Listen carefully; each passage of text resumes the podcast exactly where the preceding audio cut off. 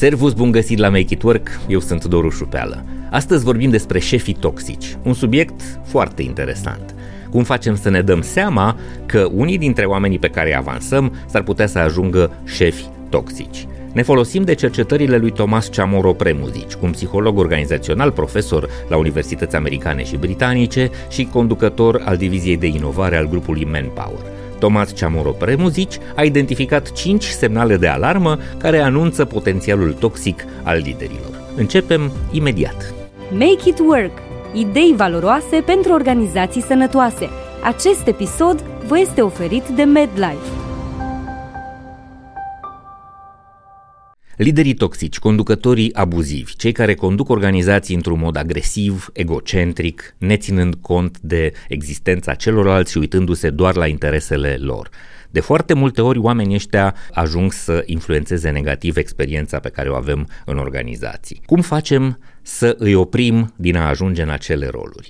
Psihologul Thomas Chamorro Premuzici, un argentinian care predă la Londra și la New York la universități de prestigiu și care conduce divizia de inovare a companiei Manpower, a identificat cinci trăsături fundamentale de personalitate pe baza cărora putem analiza potențialul de lider al unei persoane. El spune că atunci când alegem să avansăm pe cineva în echipa noastră, la început ca team leader, apoi ca șef de departament și ulterior dându-i acces în ierarhia organizației, trebuie să ne uităm la aceste cinci trăsături de personalitate și primul este gradul de încredere în sine. În momentul în care vedem că omul este excesiv de încrezut, că are impresia că se pricepe la toate, că are puterea, că are energia, că are competența de a îndeplini un rol, fără a avea argumente sau fără a prezenta un background de experiențe anterioare care să justifice acest grad de încredere, e important să ne se aprindă un semnal de alarmă. Gradul de încredere în sine exagerat este prima trăsătură care anunță un lider toxic. Apoi, agresivitatea. Agresivitatea este cea care îi face pe oameni să nu mai țină cont de reguli, să nu mai țină cont de ceilalți. Când vezi un om extrem de motivat să ajungă într-un punct, încălcând reguli, călcând peste cadavre, devenind despoți, autoritari, obsedați de putere, folosind intimidarea sau forța, ar trebui să ni se aprindă din nou beculețul de alarmă. Deci oamenii cu un grad mare de agresivitate, cu un grad de motivație dus la extrem, nu sunt persoanele pe care ne-am dori să le vedem conducând echipe, departamente și organizații. Al treilea este modul în care se raportează la privilegii. De foarte multe ori oamenii care își doresc putere își doresc privilegii, își doresc o poziție superioară în societate, în mediul din interiorul organizației și își doresc beneficii pe care alții nu le primesc. De aceea este foarte important să ne uităm la cum acționează oamenii încă de când sunt uh, în interiorul echipelor, cum reacționează atunci când primesc anumite avantaje sau anumite privilegii. Dacă își doresc foarte tare acele privilegii, s-ar putea ca uh, motivația pentru care își doresc să conducă oamenii și echipele și organizațiile să nu fie cea potrivită. Adam Grant spune, prima regulă a leadership-ului este să pui misiunea mai presus de ego-ul tău. A doua regulă a leadership-ului, dacă nu-ți pasă de oamenii tăi, nu le va păsa de misiunea ta. A treia regulă a leadership-ului este dacă cineva trebuie să-ți spună primele două reguli, încă nu ești pregătit să conduci. Uitați-vă așadar la al treilea semnal de alarmă, cum reacționează oamenii când privesc uh, privilegii. Dacă își doresc rolul acela de conducător doar ca să, nu știu, să aibă un birou mai bun, să aibă un laptop mai bun, dacă își doresc poziția de conducere pentru privilegii, nu sunt alegerile cele mai bune.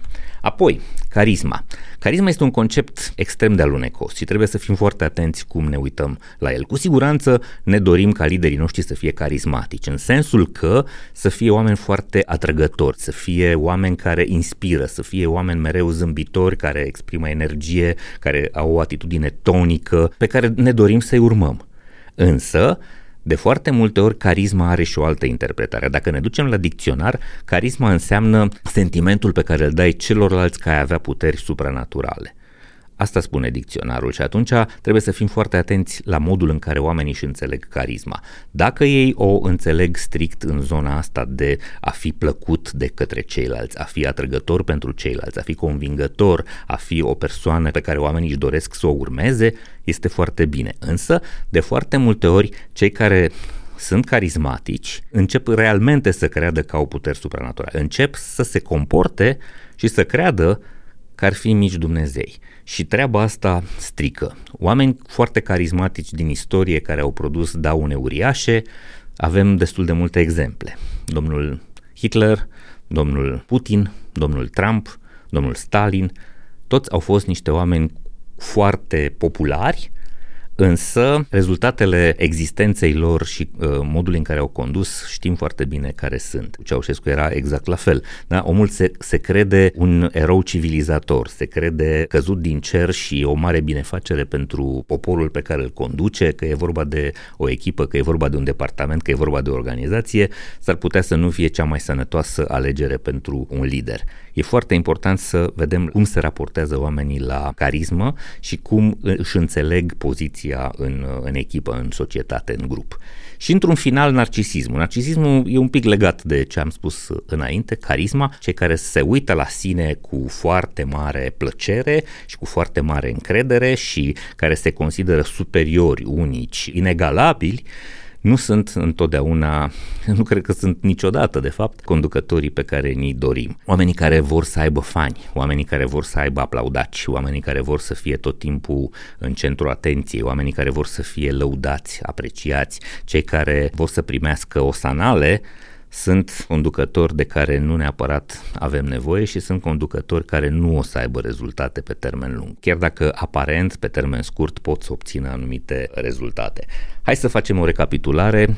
Cinci sunt trăsăturile de personalitate pe care Tomas Ciamoro Premuzici le-a identificat la liderii toxici, la cei care pot să devină liderii toxici. Un grad foarte mare de încredere în sine, un grad mare de agresivitate, o apetență profundă pentru privilegii, o dorință de a primi avantaje pe care alții nu le au, un mod greșit de a înțelege carisma, credința asta că ei chiar sunt uh, niște divinități sau sunt oameni uh, extraordinari cu puteri uh, supranaturale și narcisismul, supra-încrederea în sine și dorința asta de a fi văzuți, de a fi puși pe un piedestal și aplaudați de către ceilalți. Cinci lucruri care ne anunță că un lider va deveni o persoană care ne va strica, organizația ne va strica viața, ne va influența negativ uh, experiența profesională. E important să înțelegem treaba asta, să reacționăm atunci când avem semnale legate de oricare dintre aceste trăsături de personalitate. Sper să vă fi fost de folos și să folosiți informațiile astea în activitatea voastră din organizație. Vă mulțumesc tare mult că ne scrieți, că ne spuneți ce facem bine și ce nu facem bine și ne dați idei, sugestii și feedback. Până la următoarea noastră întâlnire, vă mulțumesc tare mult. Vă amintesc că facem episoadele Make It Work împreună cu MedLife pentru a vă oferi idei valoroase pentru organizații sănătoase și vă urez să fiți sănătoși, voioși și mintoși. Servus! Acest episod vă este prezentat de MedLife, furnizorul național de sănătate al României. MedLife a lansat singurul abonament medical 361 de grade, un abonament complet care include servicii de prevenție, sport și nutriție, dar și asigurare medicală. MedLife susține dezvoltarea unui mediu de business puternic în România și împreună cu Hacking Work vă oferă inspirație prin idei valoroase pentru organizații sănătoase. Urmărește episoadele Hacking Work pe YouTube, Spotify și celelalte platforme de streaming. Abonează-te acum!